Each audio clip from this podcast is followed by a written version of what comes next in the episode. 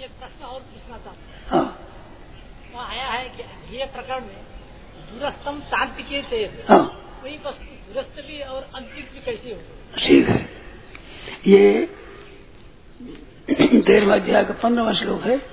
इसमें मानो दूर सम शांति के सतत दूर से दूर है नजीक से नजीक है। तो बहिरंत पूरा श्लोक ऐसे बहिरंत से भूतानाम असरम सर्वेव सूक्ष्म दूरस्थम शांति के सतत ये प्रकरण कहाँ चला है? तो अध्याय है। ये तेरहवा चौदवा ज्ञान के मुख्य अध्याय है। तो तेरहवें अध्याय में पहले क्षेत्र, क्षेत्रज्ञ कहा। इसके बाद ज्ञान का वर्ण बीस सात ज्ञान के बताए। बीस बीस ग्यारहवें तक और बारहवें से ज्ञेय बताया। ज्ञान बताया, ज्ञान के द्वारा क्या ज्ञेय होता है, उसका वर्णन किया। उस ज्ञेय के वर्णन में ये आया है। अठारह इति क्षेत्रम तथा ज्ञानम ज्ञेयम चौतम समासता मद भक्त एद विज्ञाय मदभावाय उपद्य थे तो ये ज्ञान ज्ञेय वर्णन और समाप्त किया अठारहवें श्लोक में। तो ग्यारहवें से अठारहवें तक ज्ञेय का वर्णन है।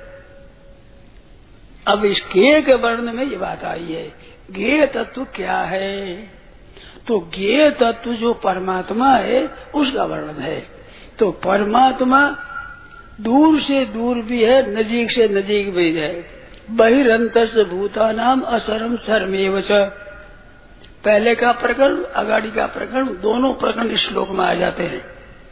प्राणियों के बाहर भी परमात्मा है और भीतर भी परमात्मा है, और दूर से दूर भी परमात्मा है, और नजीक से नजीक ही परमात्मा है। दूर से सूक्ष्म तो अविज्ञेय क्यों है? कि सूक्ष्म होने से अविज्ञेय है, अभाव होने से अविज्ञेय नहीं है। है ही नहीं क्या जाने हम, ऐसा नहीं है। सब रहते हुए भी अविज्ञेय, और विज्ञेय ज्ञेय जानने के योग योनों को ज्ञेय कहते विज्ञेय विशेषता से जानने के लायक है। ये तुम यज्ञम जो तुम शक्यम शक्यार्थ योग्य तो दोनों अर्थ आता है यथ में। तो ये गेयम और ये तत्व गेय है वो। तो ज्ञेयम ज्ञानम ज्ञान गम्यम हृदय शरीर विष्टितम। ये शत्रु श्लोक में गेयम ज्ञानम ज्ञान गम्यम तो ज्ञान गम्य है, प्राप्त नहीं है ये वस्तु।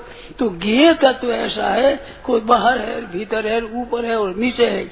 और सर असर भी वही है गेय तत्व ही है।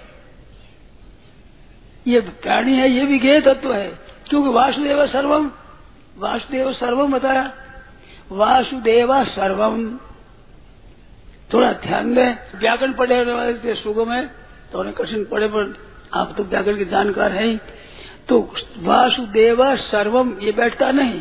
वासुदेव सर्व, ऐसा करना चाहिए। सर्वत्र त्रिलिंगी है। सर्व होता है, सर्वा होता है सर्वम होता है। तीनों में है। तो वासुदेव तो पुल्लिंग यार सर्व नपुंसकलिंग तो वासुदेव सर्वम नहीं करना चाहिए। वासुदेव सर्व ऐसा करना चाहिए। या या विशेष उद्देश्य लिंग संख्या विभक्त प्रायस्ता एवं कर्तव्य समानार्थ विशेषण। है तो विशेषण में वही लिंग संख्या भगवती आनी चाहिए। तो वासुदेव सर्वम क्यों कहा? सर्वम कहने का तात्पर्य है कि जब एक शेष होता है, सर्व, सर्वा और सर्वम अथवा सर्वे और सर्वा और सर्वाणी ये सब इकट्ठे किया जाए तो एक शेष होता है, वहाँ एक शेष में नपुंसक ही रहता है। तो उसमें पुल्लिंग नहीं रहता। अलग पुल्लिंग होता, सर्वा कह देते तो पुल्लिंग पुल्लिंग तो आ जाते। स्त्रीलिंग और नपुंसक अलग रह जाते। और एक शेष में नपुंसक रहता है तो नपुंसक में जैसे यज्ञ दानम तपस्व पावनानी। यज्ञो दानम तपस्व पावनानी। यज्ञो दानम तपस्व पावनानी तो पावनानी करे, नपुंसक कहा तो नपुंसक कहने से स्त्रीलिंग, पुल्लिंग, नपुंसक सब आ जाते हैं। तो एक शेष नपुंसक ही रहता है। ये एक शेष प्रकरण में, सिद्धांत में खूब पढ़ना आया है। तो एक शेष कहाँ रहता है? सामान्य तो नपुंसक रहता है, और किसी में एक शेष रहता है। जैसे गाया आ रही है तो उसमें बैल भी होगा, गोधा भी होगा, पर गाय कही जाएगी, बकरी कही जाती, उसने लिए जाएगा। घोड़ा आते घोड़ा आते ऐसे आती है। और बकरी में बकरी शेष रहती है। बकरे होते हुए बकरी शेष रहती है। और घोड़ा में घोड़ी शेष नहीं रहती है, वहाँ घोड़ा शेष रहता है। ऐसे व्याकरण का नियम है। तो सर्व शब्द एक ऐसा है कि जैसे स्त्रीलिंग, पुल्लिंग, नपुंसकलिंग सब आ जाए तो संपूर्ण लेने के लिए नपुंसकलिंग लिखा। वासुदेव सर्वम। संगति बैठती है। तो सब उस परमात्मा ही है। तो वो परमात्मा तत्व जो ज्ञेय तत्व है उसका वर्णन है।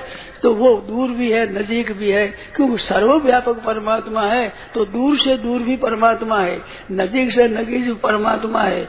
बाहर भी परमात्मा है और भीतर भी परमात्मा है। बाहिर अंतर से भूता नाम और असरम चरम एवं सर असर भी परमात्मा है।